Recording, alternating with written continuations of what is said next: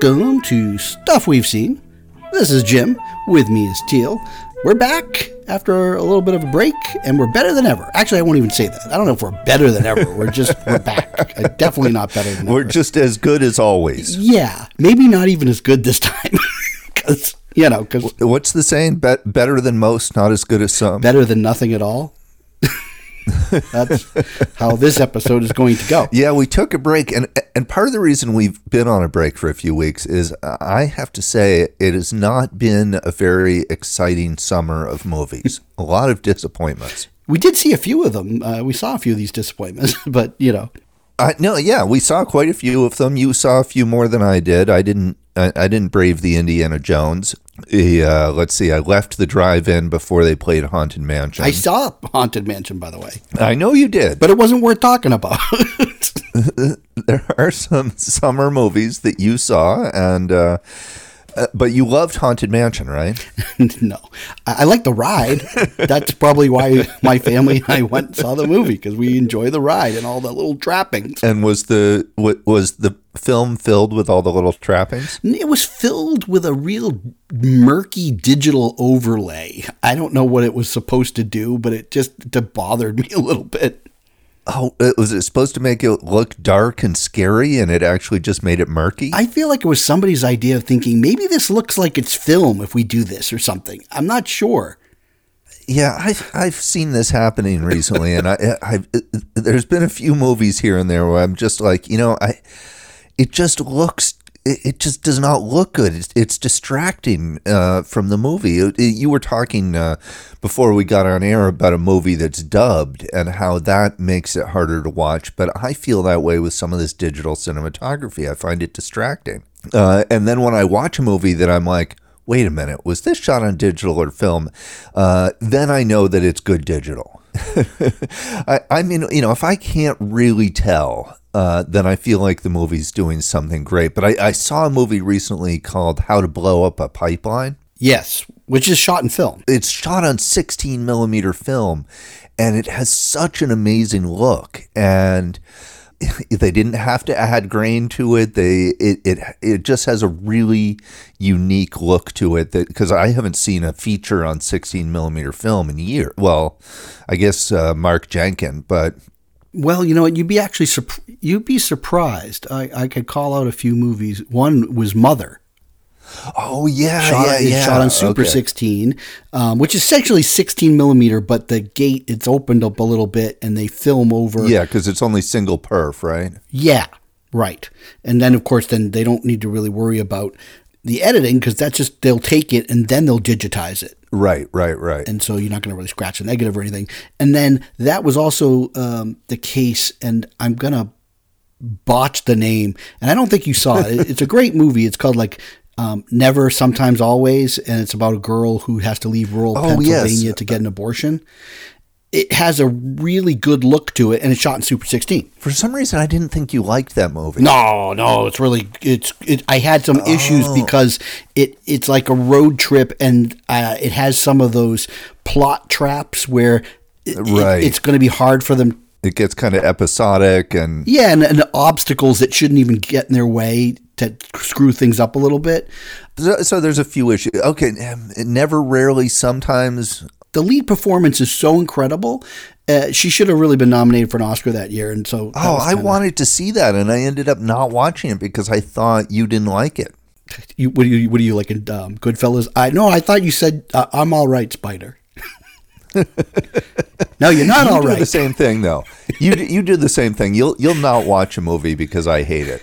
I think that you were you were kind of caught up in some of the text I might have sent, and I did try to mention it once, but you know I was like, he's not going to watch it anyway, so why do I want to boost this movie? He's never going to watch it. I mean, it's a real downer of a film, my God, but Okay, yeah. I uh, sometimes with those downer movies, I gotta give people a little warning, uh, Right. Because you know people like happy songs. exactly. Hey, but you know what? You know what wasn't shot on 16 millimeter? Oppenheimer, but that was shot on 70 and IMAX 70, and you finally saw that. I did. I saw Oppenheimer. I saw it uh, on a Science Center giant curved screen. I'd never seen a normal movie on one of those. It, it's not. I mean, it's not just a curved screen. It's like it, it's like a globe, and so it was all enveloping. Like I, you know, the edges of the frame were at the edges of my periphery, and so I couldn't. Uh, I realized early on I couldn't pay attention to framing. Really, Right. Plus, also, I, I didn't know, I, I kind of forgot to tell you because you hadn't been in such a huge theater, and I've been to those, that you need to sit further back because it's hard to see the edges if you're too close. It's like a, a sweet spot where you can see everything versus like a row up and you can't. Yeah, that you need to sit farther back. Yeah, so I sat in the middle. It was fine. Uh, I enjoyed the movie. Uh, I think that I, I, don't know. I had some issues with the movie.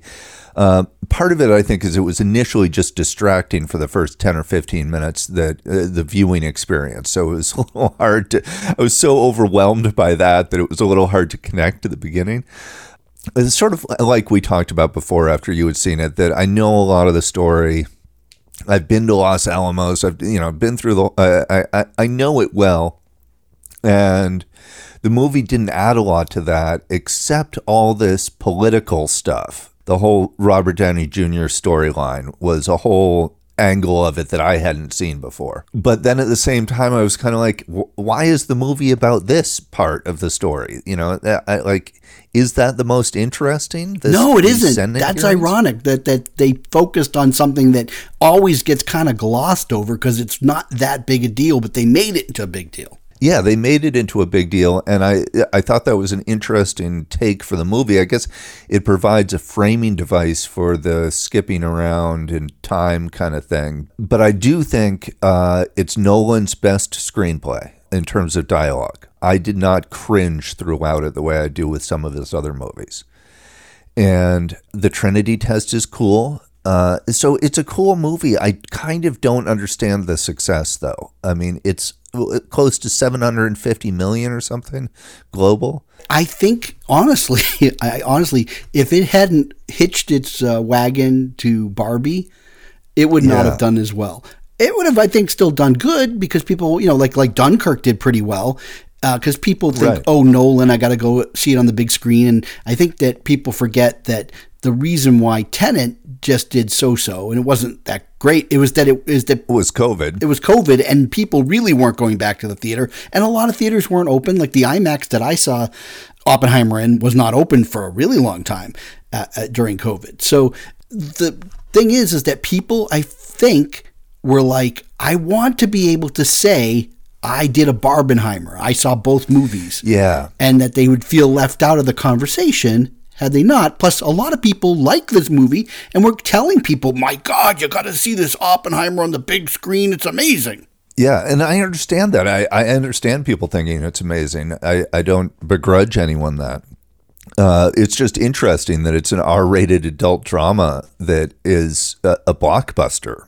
I don't know when the last time that has happened is, but you know, I, you make an important point about Barbenheimer because I I think that one thing movies do really well is these mass shared cultural experiences, and Barbenheimer was the first one of those we've had, and it's almost like people are wanting it. Like, is it going to be Indiana Jones? Is it going to be Flash? Is it going to be Mission Impossible? And it, it none of those movies broke through, but Barbenheimer did as this mass cultural event where, like, people want to be able to Instagram or TikTok the movie they're going to. Yeah, and be part of that uh, whole social media uh, swarm uh, party, whatever it is. Everybody wants to be invited to that. And, you know, I saw Barbie for a second time at a uh, drive in in the middle of nowhere in Kansas. And I think there was n- not even another movie theater within 50 miles. Wow. It's just this drive in. And uh, they were showing Barbie and Haunted Mansion, and there, and this was two or three weeks after the movie had come out and there were people dressed up in pink dresses and you know they they were still you know being part of that cultural moment by dressing up, by whatever, you know, but celebrating Barbie over and over again. It was clearly uh, not the first time a lot of these people had been at the drive in for Barbie. Wow. Yeah. So it, it really is a mass cultural event that yeah, and so I guess that's the success of of Oppenheimer is uh, is it's so tied into that. And yeah, once once everyone's going to see it, you want to go see it. I feel the same way. Like if everyone had been saying Flash is really cool, I would have gone out to see it. Well, yeah, because you know we I think we talked at the beginning of the summer. There was no way, no way you were going to see Barbie. No, I had I had not planned on seeing Barbie. I, I, I figured I would see Barbie if my kids dragged me to it, and uh, but mostly they would go with their friends, so I wouldn't have to. Yeah, and I thought, oh, I'm going to totally escape Barbie because I have boys. They don't want to see that, but nope, they wanted to see it. And my wife suddenly, I didn't know how much she wanted to see Barbie, but you know she did. And then you know, we, so we we actually did the Barbenheimer, as I said in the last episode. But uh, at any rate, uh, it's funny. We we have a listener, um, John Ford, the legend. Not that legend, not the one that's been dead for years. He wouldn't be listening unless there's an afterlife. No, no, no. This is our good good old pal John Ford, listener for years, and he sent in a message. That's right, kids. You can send in a message too at uh, Yeah, please send in messages. We like that. Jim and Teal at gmail.com or uh, Jim and Teal at stuffwe'veseen.com. You know, one of those. It, it'll get you there. And he, uh, I think he messaged us on Instagram. You can do that too. We're on there. Stuff Yeah, we've seen. We're on Instagram. And he said that he saw Oppenheimer and he, he had like, he had a take on it or something and he was going to write, he was going to send it in. He was going to like do a write up and send it in and we were going to post it, but he never did. Um, so Okay. Well, I do look forward to seeing that if he uh, produces it at some point. I'm very curious. yeah, I don't want to shame you, John Ford, but shame on you for not sending it in. I want to encourage him. I, Yeah. I'm not. I'm not into shaming. I want to inspire and encourage and nurture his desires to express his opinions on film. Well, no, I want to shame him if he doesn't send it to us. See? Um, Well, then give him a little more time before the shaming campaign begins. okay. Well, because now I'm going to shame him some more. No, um, is that he also threw out that he said, hey, you know, the next time you're doing a show, maybe you could talk about this movie that I watched on Netflix. They cloned Tyrone. And of course, anytime a listener gives us a recommendation or hey you know would like us to talk about something we will certainly do our best to accommodate the request.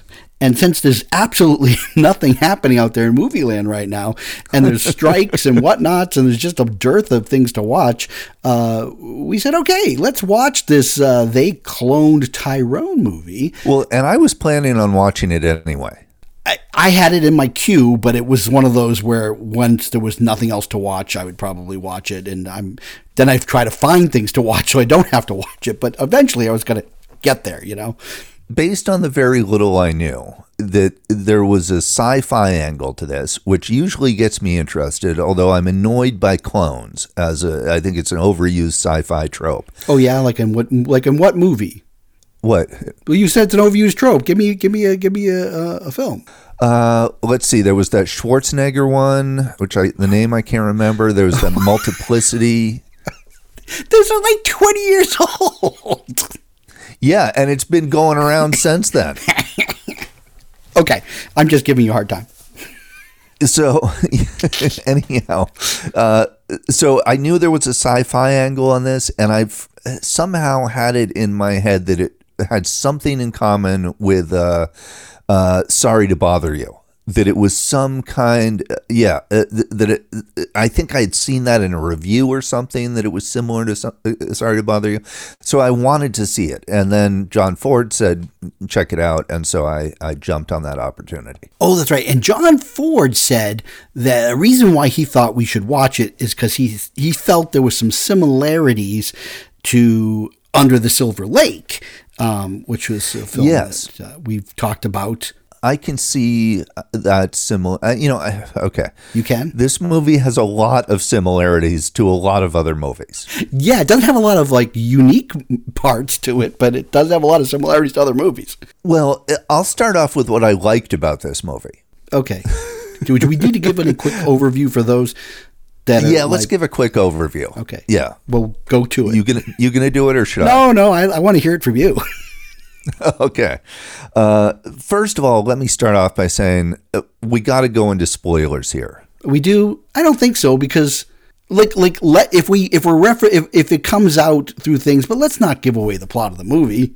Okay, so uh, it takes place in a neighborhood called, I think, the Glen, which is sort of a depressed inner city neighborhood where everyone's kind of stuck there, and it focuses on this. Now I can't. I keep thinking his name's Tyrone, but it's not. No, it's Fontaine. It's Fontaine, yes. So it focuses on Fa- uh, Fontaine, who's a sort of street level drug dealer, and his he's having kind of a day, and at the end of the day, he gets shot. This is about 15 minutes into the film, not a big spoiler, and then he's wakes up again He's back on the streets. back on the streets, and this sets off a uh, series of very strange events that he and uh, Jamie Foxx plays a pimp, uh, and there's this woman Yo Yo who's one of the prostitutes. The three of them are sort of figuring out this mystery of what's going on and what nefarious forces are at work in their neighborhood, and uh, they unco- they go about uncovering this kind of sci-fi conspiracy. And so the movie has kind of a little bit of a blaxploitation vibe towards the beginning, and then it it sort of gets into referencing a lot of different sci-fi films. Uh, some of it is amusing, some of it's uh, kind of fun and clever, some of it is not very fun and clever. Uh, it, I found the movie really uneven overall. And uh, I think one issue to talk about right away, because we already set this up, is uh, their desire to make the cinematography look like film and the total failure to do that. I'm glad you, you picked up on our setup from earlier. I like that. yeah, but the last thing here is that I did enjoy the performances. I liked these three lead characters. Uh, they were fun. Jamie Foxx was great, I thought, uh, and I enjoyed their characters. That was the part I liked about the movie. Fontaine is played by John Boyega. Everybody knows played Finn in the Star Wars movies. I think that the problem I had with his performance is he spends an awful lot of time really, really concentrating on that American accent. He does a good job, but I think that that's the focus of his performance. Yeah, yeah, that's a really good point. Jamie Foxx, I mean, the guy's a really good actor and, and he's great as Slick Charles. And then his his uh, prostitute and buddy, Teyonah Parris plays Yo Yo. Uh, Yeah. She's fantastic. And the two of them have really great chemistry. Yeah. Well, there, there was stuff Jamie Foxx is doing when he's in the background when the other two are talking, and his facial expressions are so good. You know what? I actually picked up on that a couple times, and I think fun that you mentioned that. Um, so yeah, you know what? They're likable. Even the just even John Boyega, there's nothing wrong with him. Just saying it, his performance isn't up to the other two, and the three of them are interesting when they go on sort of their Nancy Drew slash Hardy Boys uh, quest to find out what's happening. But you know, I'm I don't think we need to give anything away. If you've ever seen the movie Dark City, this is a reboot essentially this movie is like dark city but like in an inner city but that's the best i could describe it because i felt like it was fairly accurate ripoff of dark city It is pretty much a reboot of Dark City, uh, or an homage, or a ripoff. I'm not sure what you know. Not really a ripoff because I think it's reimagining Uh, yeah, the telling is different enough, but it does introduce this race concept. that's where i think the boots riley sorry to bother you kind of comes in is Yes. that there's definitely a satire going on Yeah, and and it's making some commentary, and so I think. I think the most interesting thing in this movie, it spends about five minutes exploring. And this was my disappointment with the movie, is I felt like the script had a lot of opportunities that it didn't take. And the, the biggest one for me is uh, the question of free will. There's this conspiracy going on, and there's a question about whether you are sort of given a lot in life and forced to live it and kind of stuck in it, or whether you have free will to move away and do something else with your life. And there's basically one or two scenes of this question coming up. And to me, it's a really interesting sci fi. It's like that's the whole reason you do a sci fi concept, it's so that you can explore those ideas. Um, and free will is interesting, and clones are, in, you know, there, there's stuff that can be interesting about this. And my big disappointment uh, is that the climax of the movie relies on violence, not smarts. Mm. And I really wanted these characters to outsmart the villains. And instead, they just punched them, basically. right?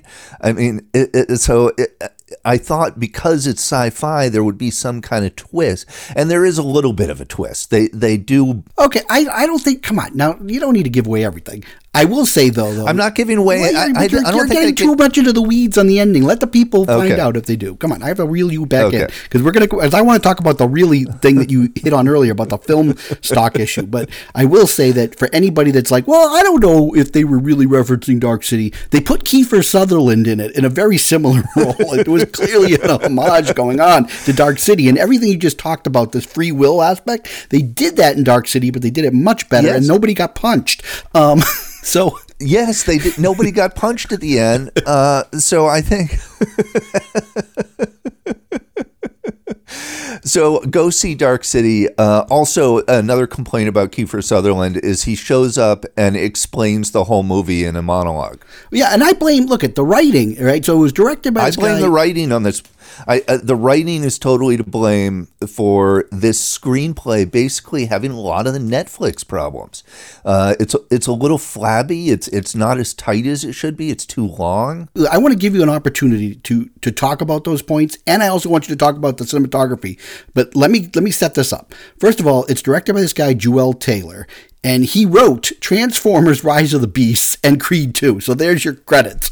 And he's the co-writer of this with a guy named Tony Rettenmaier. My guess is that Tony submitted the script, and then this guy Juel Taylor had to keep Right. rewriting it because there's probably so much studio interference of you got to hit this beat and that beat, and it's produced to death. Okay, and those same producers they make a choice of where. Well, you got to shoot this on digital, right? This is where we always get into this. Well, wait, do you know who produced this movie? Is it a Netflix production or did Netflix acquire it? Okay, so here's a couple things. This is uh, for what I know. All right.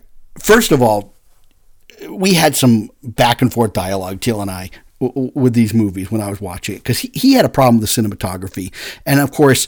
I, I picked up on this right away. There's a few things, right? It has this grain, and people at first might think, oh, was this shot on like 16 millimeter? No, it was Yeah. not. And I knew right away that it was digital. And part I knew is because the aspect ratio is this thing that Netflix does two to one. That's their preferred ratio. And I know people are like, well, what's that? Well, you can either shoot at scope, which is 2.35 to 1. That's that super widescreen. Yeah. Or used to be the industry standard 185 or 187 to 1. And that used to Yeah. fill up the screen, kind of fills up your TV.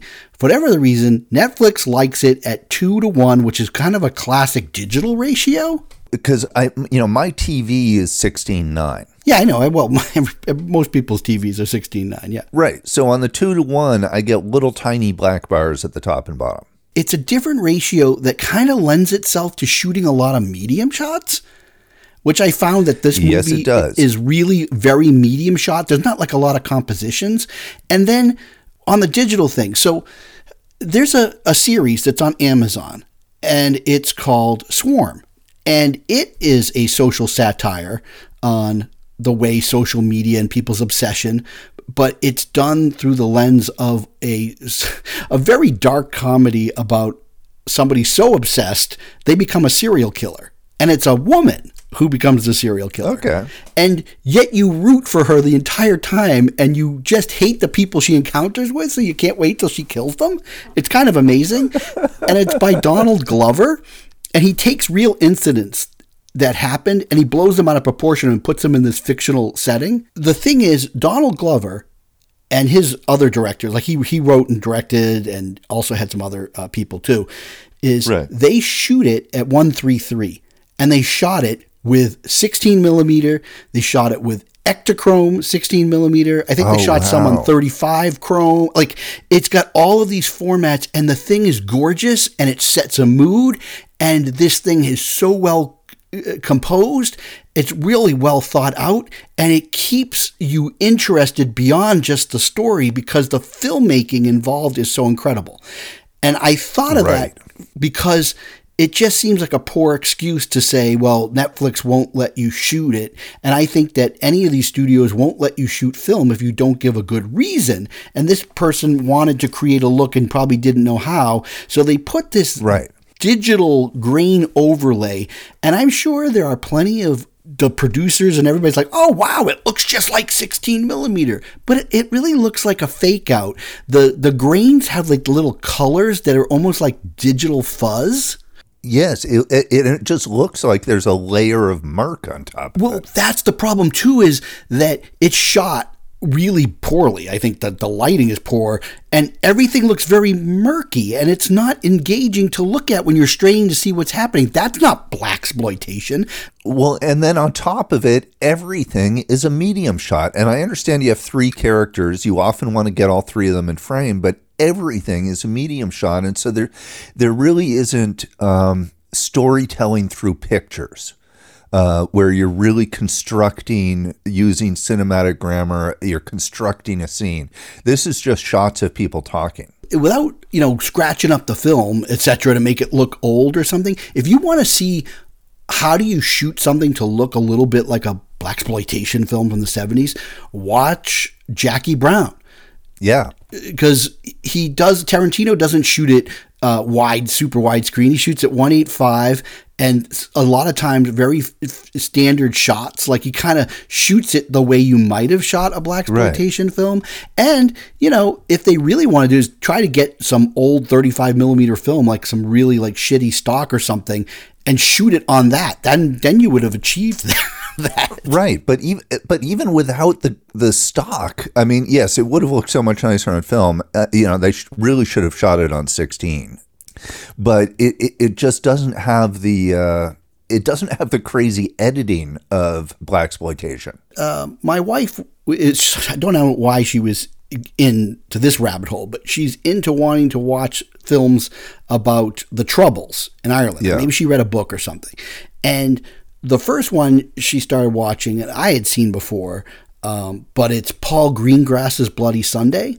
Yes, And what really impressed me at the time, and I am rewatching it with her, I was really impressed. She was like, when I told her that the movie came, I was like, wow, this movie is 20 years old now. She goes, well, what do you mean? It's from the 70s. I'm like, what? No, it's from 2003. And she's like, what?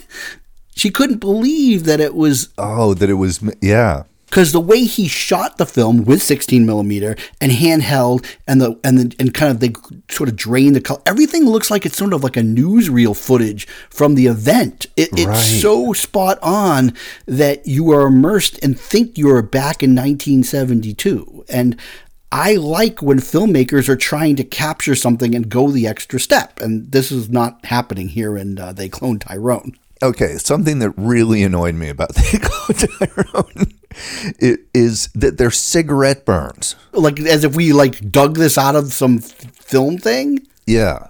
But that it's fake.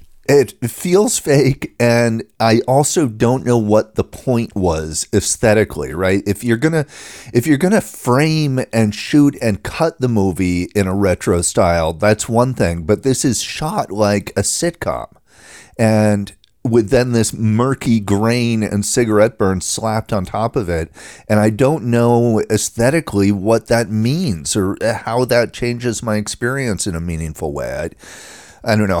I think what it shows you is is that on these streaming services and channels, the production companies behind this are filled with a lot of young people that are making decisions, and they think that they have some kind of angle on what it takes to get a film, a low budget film made, and they get some people and they they, they prop up these people like this Joel Taylor as these great talents, and then they they just overproduce it to death, and they do these things and think, wow look at how clever we are and look at how great this is and it's going to and you know, a lot of younger people may buy it, and you know, we're not trying to like uh, you know pee all over this movie because you know poor John Ford recommended it. But you know, you're now playing in the big leagues with uh, Teal and I. We're not just going to sit back and pretend that we like something we didn't, but we're at least telling you why we didn't like it, which is weird stuff that we are nitpicking about. And here we aren't.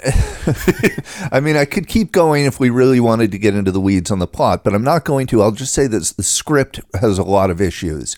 Uh, and that I still though I didn't hate the movie. I, uh, you know I don't think it's like I can understand somebody somebody watching it and enjoying it. I don't know about loving it, but like it, it's if if you haven't seen Dark City, uh, you, you know I, I, can understand. No, I think you make a point. If if, if people haven't seen a lot of movies, right? That's what I'm. That's what I'm. You're you're muted again. You must be muting yourself because I'm muting myself by accident. My computer keeps bumping into me. it's attacking. It's sentient. It's sentient. and I want to stop right now and explore that. How is your how is your computer attacking you? it's sitting on my lap. Oh, that doesn't sound like the right way to do a podcast.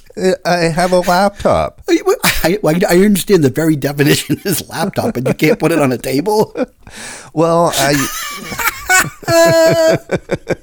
Come on, man. Anyhow, I'm back. So, uh, yes, if you haven't seen a lot of movies, I can understand liking They Clone Tyrone. And I and I don't mean that as an insult, but you, you do. well, no, what I mean is this is and this goes back to the cinematography again is I feel like this is a movie that you're supposed to watch on your phone. I think if you watch this on your phone on an airplane or during your commute or in the back of a car on a road trip, then you know it's actually kind of an enjoyable movie for that type of uh, viewing experience. You don't have to pay super close attention. Uh, it's uh, all in medium shots, so you don't have to like pay attention to the visuals at all. Uh, everything's explained in dialogue, so you don't have to do much work to uh, understand what's going on. And I think it's a good background movie. You know, it's always tough when you know, like, a, like a good half hour before the end of the movie, what the very end is going to be. Yeah and that's only because they gave away, they telegraphed everything. Um, also, another movie that it references, I think, and again, it just shows you that was what was clever once isn't necessarily clever a second time. Was uh, it kind of references Cabin in the Woods? Oh, it definitely does. Yes, yeah. it absolutely does, and it's not. Yeah, there were a few other things that sort of I I, I don't have them. They didn't come like to Putney mind. Swope, it reminded yeah, Putney me a Swope bit. definitely. It, it, yeah, it it it has and and the social commentary is interesting up to a point. It didn't feel that original. Yeah, um, you know it's funny because Boots Riley has this other series on. I think it's on Amazon, and I started watching it. And in the first episode, I thought was incredible. And he's kind of he's sort of like he's building on things that he was referencing and talking yeah. about. Sorry to bother you, but by the second episode, I was already like, eh, I don't know. My wife and I have not gotten back to it. okay, interesting. Yeah. So anyhow, that's they clone Tyrone. Uh, my recommendation to listeners is, uh, yeah, you can watch it. John Ford, he said to watch it, but he didn't say whether he liked it or not. So if he didn't. He might have just been testing us to see if we would just say we like something. But did see we won't. We will not just say we like something just because it's recommended. But however, you are free to recommend things anytime. We will, you know, and also, you know, again, I don't disparage anyone for the things they like unless. No. I mean, I guess there's limits. If you've never seen a movie before and this is your first film, They Clone Tyrone might be a great place to start. No, now we're just having some fun. Um, hey, but we have another film uh, that we want to talk about, right? Yes. And I don't think we have to spend too much time on it, and we won't. Is uh, that comedy movie, uh, No Hard Feelings? Yeah. So what's the deal with this movie? Who who made this? When did it come out? What's what's the story here? You told me to watch this, so I watched it, and well, I know nothing your, about it. It's not your bag because I'm imagining because it's a comedy, and you don't like this kind of straight out comedy. Yeah, there there was uh, this was not on my radar. If I had seen this come up, I would have just thought, yeah, not watching it. Yeah, I mean, it was Jennifer Lawrence in, a, in sort of a throwback sex comedy, so I was kind of intrigued by that. Um, and also, you know, she's still, I think, an an A-list status when she's picking projects. Well, she's recently had some kind of uh, transformation. I don't know if this film happened before or after that, but she fired her uh, representation about a year ago and got new representation. And she basically said, For my 20s, I was doing all the movies everyone wanted me to do. Now I'm going to start doing the movies I want to do. Yeah, and you know what's funny is that she came on the scene so young. Yeah. And she does look a little different now. I don't know if she's had any work done. I, I really don't. I don't think so. I I think that's just age. But I think that's the thing that I was I was kind of wrestling with this as I watched. I was realized, wow, we have been watching her for over a decade, but watching a kid. And I guess Yeah. now I look at myself, and there's no going back to the way I used to look in my early Right. twenties. And I realized she's just different. She's an adult. She's she's a mom now. She Yeah. has a different look. Um, but you know what? She's such an incredible actress that when she takes on a role. Uh, like in this No Hard Feelings, Yeah. it just shows you like I, I guess you don't think of her necessarily in comedy and i don't think she got to do anything very funny in that don't look up or whatever movie What about uh, American Hustle? She's pretty funny in that. but she's very funny in that and i thought she was hilarious in this movie because she was willing to take risks that i don't think a lot of actors will take risks today doing and yeah, she went. She went with this character uh, all the way. and she was so great because there's a scene now there's a if you've been you know if you're like i guess a horny kid or something and you found out that she's going to be fully naked in this movie that might have got you into the theater and i don't know about my kids but for some reason my youngest had seen the trailer and he wanted to watch the movie and i was like really and he did and he thought it was pretty funny uh, and my oldest like everybody wanted to watch this thing so he did and I have to say that she was 100% right in the choice she made to be completely naked because it involves a very hilarious scene that wouldn't have been as funny if she wasn't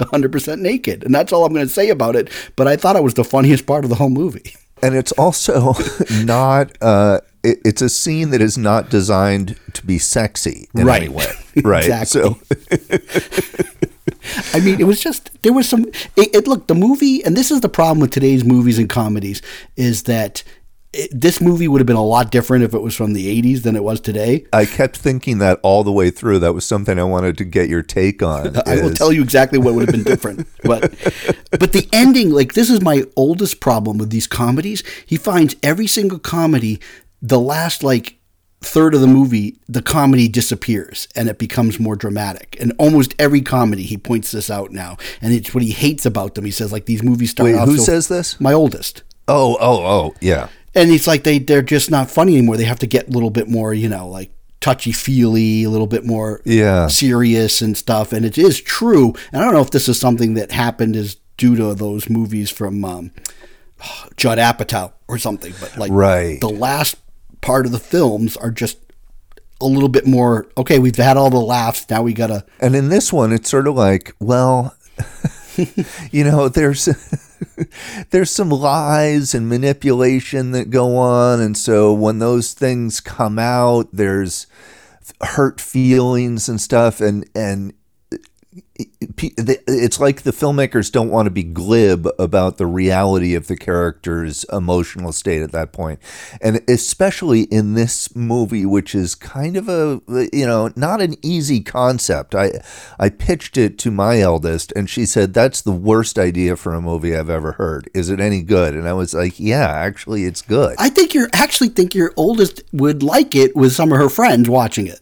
Oh, I think they would too. It's but just based on the concept, which is which is a 32 year old woman. Uh, okay, there's a 19 year old kid, and his parents say he's too sheltered. We'll give you a car if you have sex with him. Well, one isn't even just a car; it's a Buick. It's a Buick. We'll give you a Buick if you have sex with our son. Yeah, because she kind of makes it clear. She's like, "Is this going to be like I have to date him or I have to date him?" And they're Oh, like, yeah, they make you it have clear, to but- date him." Yeah.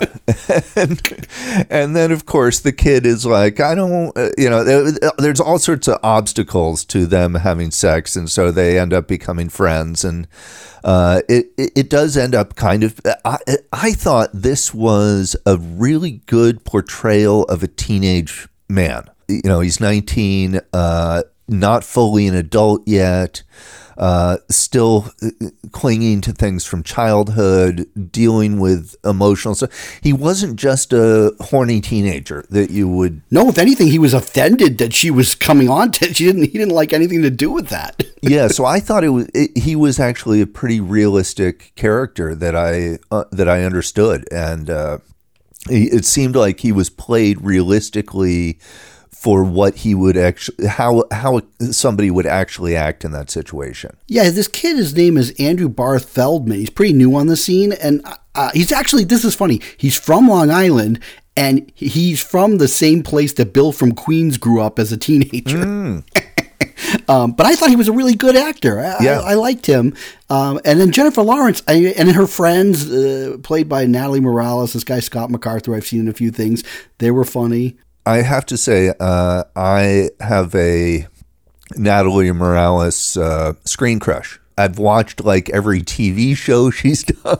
oh yeah, but you didn't like her movie that she directed. Which movie? Plan B. I didn't see Plan B. You did too. What that was the B? two girls that they that she's thinks she's pregnant. She needs to get the Plan B, but they live in the Dakotas, and so they have to go to the one health clinic. Oh yeah, yeah. I didn't like that. Yeah, Natalie Morales directed that. Oh well, she's a good actress, but uh... ouch. I think she. I think she shows promise. But anyways, I yeah, I really like Natalie Morales. She's great on Parks and Recreation, yeah. and but I I mean I I, I like the movie, and we laughed hearty through I guess two thirds of it because the last part's not as funny. It's charming. I laughed, but it, you know, as I'm watching it, I'm thinking, man, am I going to get uh, destroyed for liking this more than I liked They Clone Tyrone? Because you know, this is a pretty formulaic, uh, straightforward, middle of the road, white middle class comedy. And I can answer some things. Uh, I got to answer some things. I can tell you though. Here's what makes it great. This is really bizarre, and this is something that that they could have learned from in they clone Tyrone. There are some really very ingenious little specific things. First of all, they know what lane they're supposed to be in, right? It's a comedy, yes. and it's like a, yes. and it's like a you know it's not supposed to be deep, but it's deeper than it needed to be because I was yes. comparing it to like uh, Loverboy with Patrick Dempsey. Well, yeah, right. Those movies, I like Loverboy, so let's not go there. I um, do too, but but my point is, it's it's a little more shallow. Yeah, I mean, Loverboy, Loverboy is where he's like basically, in order to be able to go back and afford school to be with his girlfriend, he has to sleep with rich women. It's like genius. Yes, it's ingenious. and then at the end, she's really appreciative of all the hard work that he put in. that movie's great. Uh, Joan Micklin Silver, by the way. Uh, so yep. there are scenes, and I think you probably noticed it. They he they reference these horror movie shots. Yes. And like as Jennifer Lawrence is like approaching, and they have this thing, and it actually it, it's funny because it's actually shot like there's like a weird sort of stalker horror movie, and it's so well done and it actually plays a little bit into that song that comes in later. Yes yes. Which is like one of the great scenes in the movie where he plays that version of the song in the background. That is a fantastic scene. But again that's a scene that had more depth than it needed to have.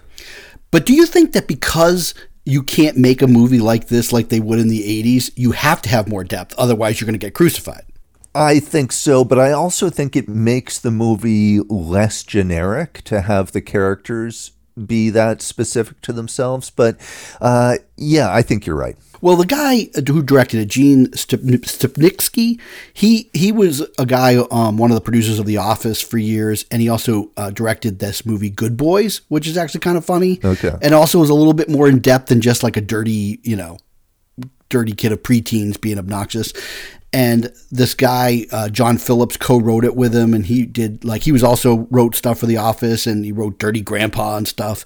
And the cinematographer was actually a good cinematographer who shot like In Bruges and The Last King of Scotland.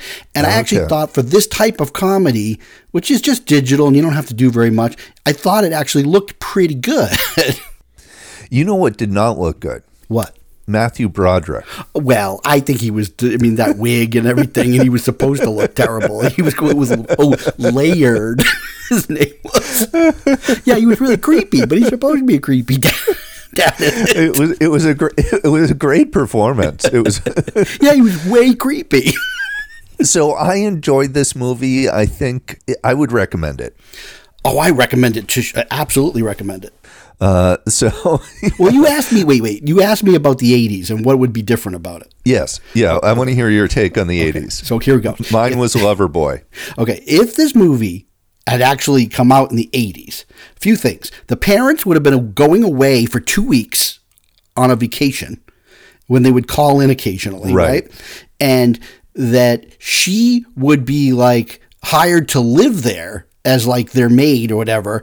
And they absolutely, he would have been 16, just turned. Yes. And they would have absolutely had sex.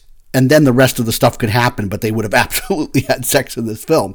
Um, and then, of course, maybe there would be like a setup where um, she has to die, or they think she's dead and that he's killed her after having sex, which was actually the plot of a film from the early 80s where that exact same thing happened. Well, I also think the humor would be different. The way that sex is talked about in the 80s versus now is very different. It, it would be a lot sillier and goofier in the 80s. Well, the guy would have been a total disaster, right? But he would have been obsessed with wanting to get laid. Yes, exactly. And it would have been really focused on the boys and his pals that would get into some scraps. Yep. And he has no obnoxious pals, which is great. But yeah, there would be obnoxious pals egging him on. And so, yeah, it, it, it was interesting to think about that. And then the other thing that I was thinking about during this movie is uh, what if the genders were reversed and it was a 19 year old girl and a 32 year old man, and the parents were like, hey, have sex with our daughter. We'll give you a Buick. Well, that would have been a French film in the early 80s because those kind of plots were rampant back then. But but I think this you know there is uh, this gentrification that uh, goes on here in movies, and I think that that's uh, uh, that's just an interesting little bit of social commentary about how we see men as predators. And in this movie, uh, Jennifer Lawrence is the predator. She's she's very predatory, and that's kind of an interesting shift from the usual gender roles. And so, anyhow, this got me thinking. And there was a movie that came out this year uh, that I didn't know much about, but I knew it was a relationship between an older man and a younger woman. And so I decided to watch it to see what would happen if the roles were reversed. Did you run the plot by your daughter first to see what her thoughts were? I did not. Um, so in this one, it's a 17 year old girl and a 34 year old man. So there's even a wider gap, a more troubling age gap. Uh, More troubling, especially since she's under 18, Right. right? So, uh, and so this movie is called Palm Trees and Power Lines. It's very good. It's uh, very creepy. It's very good and it's very creepy. Yeah, it, it, it it's a. Uh, it, if you find that setup disturbing, don't watch the movie because it starts there. It's a very very slow burn of building this relationship and sort of. Uh, I think a lesser movie would have had her home life be more of a disaster than it is. As it is, she just kind of has a absentee mother who's played by Gretchen Mol. And so she's kind of just left to her own devices.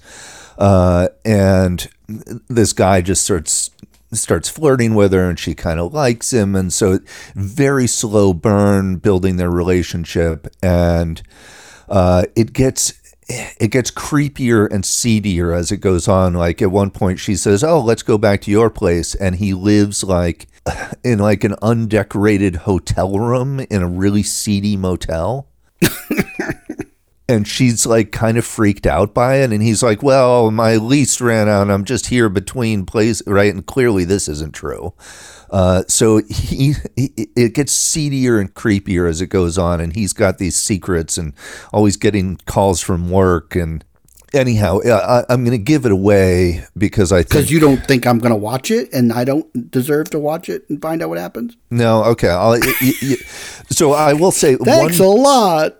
One cool thing about this movie is there are a lot of very long medium shots.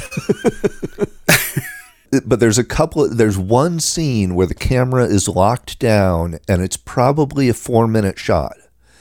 And it's so upsetting and so disturbing because it doesn't cut.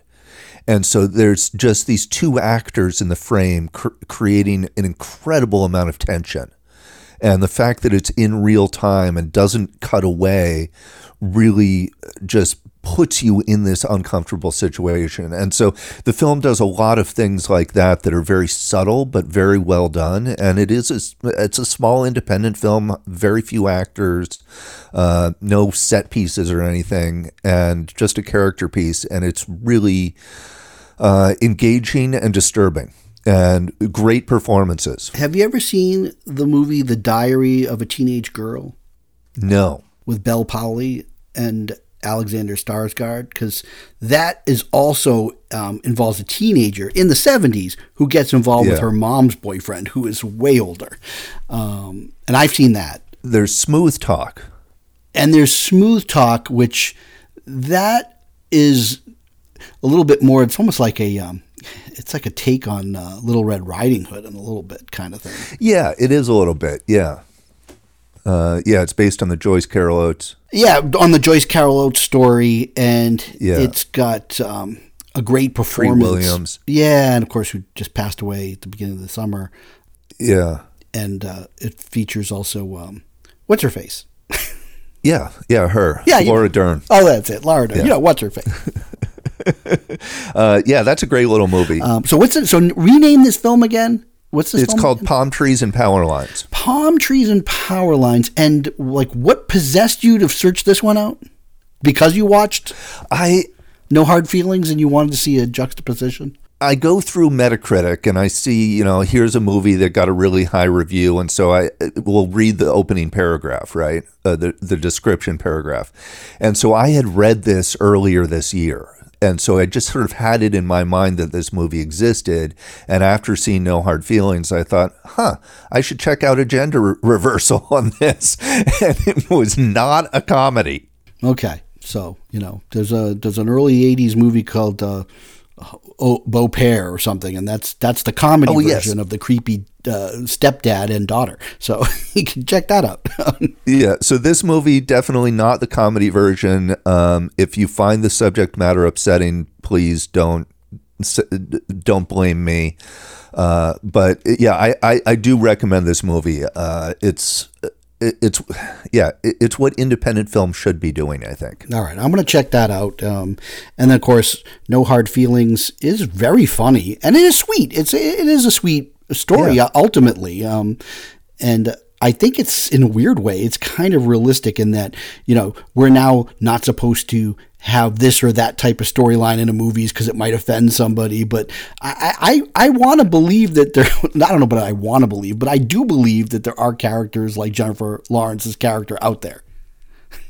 Yes. And, uh, I, they both, I bought them both as characters because they were unique to themselves and uh, not just stereotypes. I think that Jennifer Lawrence's character doesn't think of it as like, oh, I'm prostituting myself. It's more like I go on a lot of dates, one night stands with dudes that like I get nothing out of it, but yeah, this this is a kid. But here that, I can get a Buick. Yeah, and I can do something nice for the kid, and if he's not that bad looking, well, I, I won't mind having sex with him. And exactly, totally yeah. like kind of thinks that he's, you know, he's like way too nerdy, but she doesn't think he's bad looking.